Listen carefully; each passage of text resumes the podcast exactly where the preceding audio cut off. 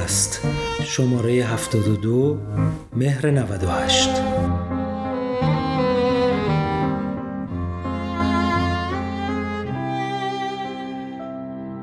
سلام. شما به نسخه صوتی معرفی ماهنامه پیوست شماره 72 مهر 1398 گوش می‌دید.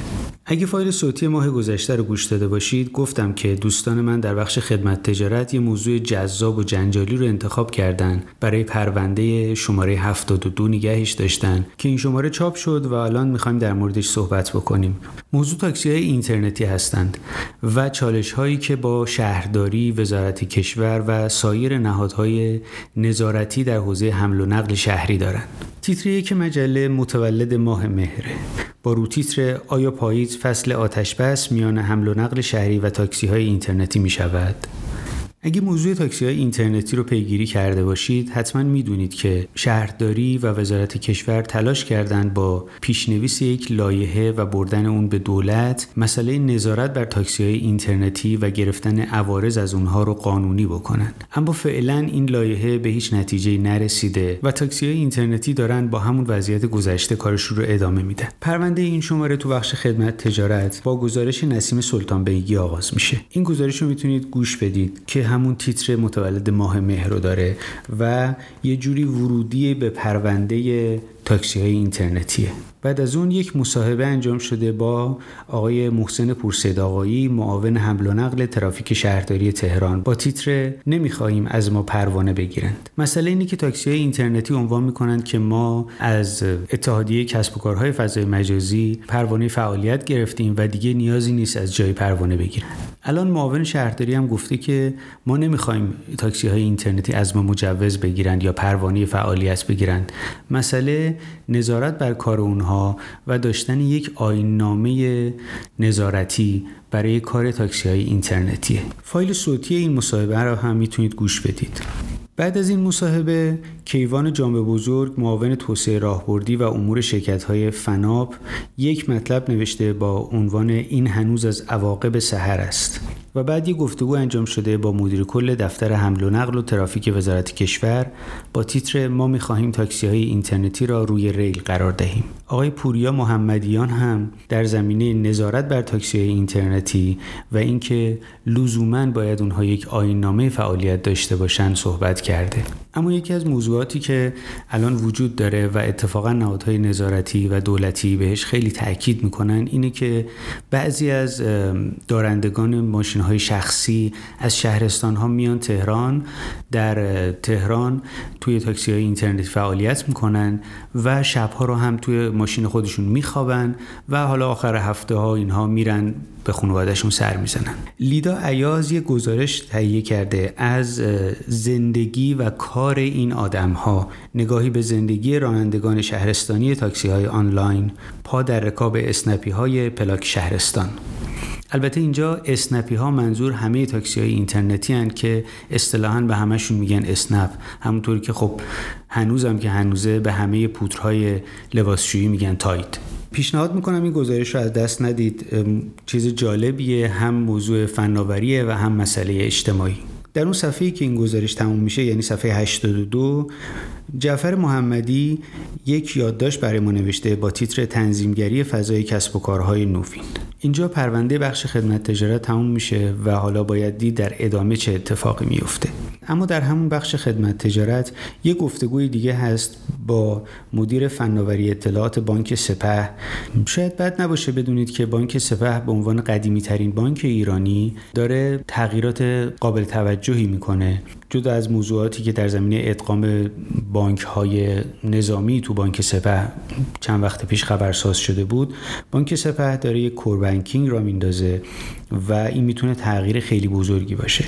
احمد سلمانی آرانی مدیر فناوری اطلاعات بانک سپه در گفتگو با خانم مهرک محمودی درباره این پروژه ها صحبت کرده. اما اجازه بدید به روال همیشه برگردیم و نشریه را از اول یه ورق بزنیم.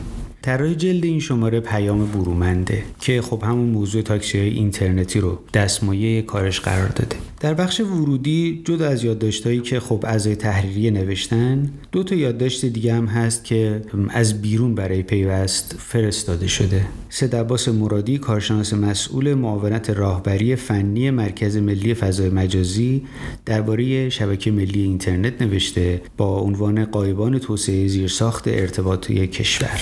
و حمید فتاحی معاون وزیر ارتباطات و رئیس شرکت ارتباطات زیرساخت هم با عنوان تفاسیر متفاوت مشکل شبکه ملی اطلاعات یک یادداشت نسبتا مفصل درباره همین موضوع نوشته. پرونده این شماره بخش گزارش ما هم درباره شبکه ملی اطلاعات و اختلاف نظری که بین وزارت ارتباطات و فناوری اطلاعات با مرکز ملی فضای مجازی در مورد راهندازی و آغاز به کار شبکه ملی اطلاعات وجود داره. احتمالا می‌دونید که وزارت ارتباطات میگه 80 درصد وظایفش در این حوزه رو انجام داده اما در مقابل مرکز ملی فضای مجازی معتقده که هنوز تا داشتن یک شبکه مستقل راه زیادی داریم. بحث بر سر معماری شبکه ملی اطلاعات و تعریف معماری اونه. این پرونده با گزارش سونیتا سراپور با تیتر تیغ نفاق یا عصای موسی شروع میشه که این گزارش رو می‌تونید گوش بدید. در ادامه عباس آسوشه معاون راهبری فنی مرکز ملی فضای مجازی یک گفتگوی با پیوست انجام داده. با تیتر شبکه ملی اطلاعات هنوز طرح معماری مصوب ندارد. فایل صوتی این مصاحبه رو هم می‌تونید گوش بدید. یک timeline دو صفحه‌ای داریم درباره اینکه از سال 84 که بحث شبکه ملی اطلاعات آغاز شد تا الان چه اتفاقی افتاده در این زمینه؟ البته اون زمان بهش اینترنت ملی می‌گفتند ولی کم کم اسم شبکه ملی اطلاعات روش گذاشته شد. بعد از این timeline یک گزارش هست درباره نگاه سیاسی به شبکه ملی اطلاعات با تیتر قطاری با ایستگاه پایانی نامشخص. و بعد بهزاد اکبری عضو هیئت عامل سازمان فناوری اطلاعات یک گفتگویی در همین زمینه با پیوست انجام داده. با تیتر در مورد معماری شبکه ملی اطلاعات سوء برداشت وجود دارد. از همین دوتا تیتر هم میشه به سادگی فهمید که اختلاف نظر وزارت ارتباطات و مرکز ملی فضای مجازی بر سر چیه. و در نهایت این پرونده با یادداشت محمد سعیدی مدیر پروژه های راهبردی فناب تموم میشه. قبل از بخش پرونده مثل همیشه مجلس آیتیه که به موضوع بررسی لایحه تجارت در مجلس پرداخته. لایحه تجارت 15 سال پیش به مجلس ارائه شده بود ولی تا الان تقریبا هیچ اتفاقی براش نیفتاده. مجلس دهم داره خیلی به سرعت این لایحه رو بررسی و تصویب می‌کنه. ولی از اونور مخالفت های زیادی از بخش خصوصی در درباره این لایحه و روند تصویبش وجود داره. تیتر مقاومت پیرمرد فرانسوی در برابر اصلاحات برای این گزارش انتخاب شده. قبل از اینکه از این بخش بریم بیرون بگم که یه گزارش دیگه هم اینجا هست با عنوان super application روبیکا سهل ممتنع مسئله سر اینه که آیا ما در ایران super app داریم و این روندی که الان آغاز شده برای ایجاد super app ها چقدر با واقعیت بازار ایران همخوانی داره و روبیکا به عنوان اولین جایی که ادعا کرد یک super app داره با نمونه های خارجیش چه تفاوت هایی داره؟ بخش بعدی باشگاه مدیرانه. باشگاه مدیران مثل همیشه با یک روز یک مدیر شروع میشه که این بار پای صحبت های بردیا صدر نوری نشسته. مهندس هنرمندی که فناوری غذایی و ثبتی ایران رو متحول کرد. تیتر ساز غربی نوای ایرانی برای این مطلب انتخاب شده روی عکسی قرار گرفته که آقای صدر نوری دارن پیانو می‌زنن. استارتاپ گردی این شماره به سراغ فلایتیو رفته که در زمینه فروش بلیت و هتل فعالیت می‌کنه.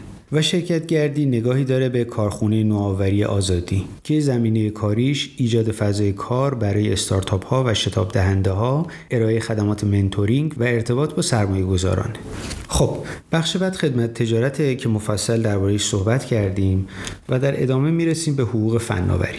حقوق فناوری با گزارش مصطفی مسجدی آرانی درباره بروزرسانی قواعد آگهی های سیاسی در فیسبوک شروع میشه. با تیتر بگو کیستی تا بگذارم تبلیغ کنی. تو این بخش یه مطلب هم در مورد موضوع SLA وجود داره. توافقنامه سطح خدمات شرکت های اینترنتی. بخش بعدی راه حله که با میز کار شروع میشه. موضوع میز کار خیلی جالبه. چه کنیم تا دقیقه 90 از انجام برخی کارها تفره نرویم؟ خیلی از ما کارهامون رو می‌ذاریم برای لحظه آخر و در نهایت هم حالا یا نمی‌رسیم انجامش بدیم یا خیلی هول هولکی انجامش میدیم.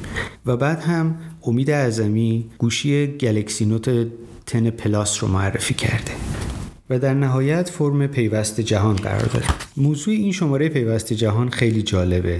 فناوری های روز دنیا در خدمت صنعت مهمانپذیری و هتلداری. شاید برخی از ماها فکر کنیم که فناوری تو بخش هتلداری حالا خیلی ورود نکرده یا اینکه در نهایت به رزرو هتل از راه دور مثلا محدود میشه.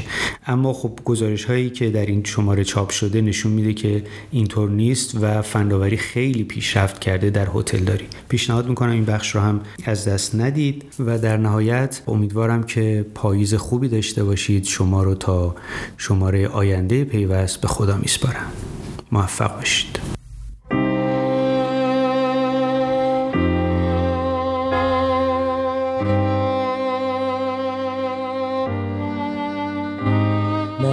پیوست شماره 72 مهر 98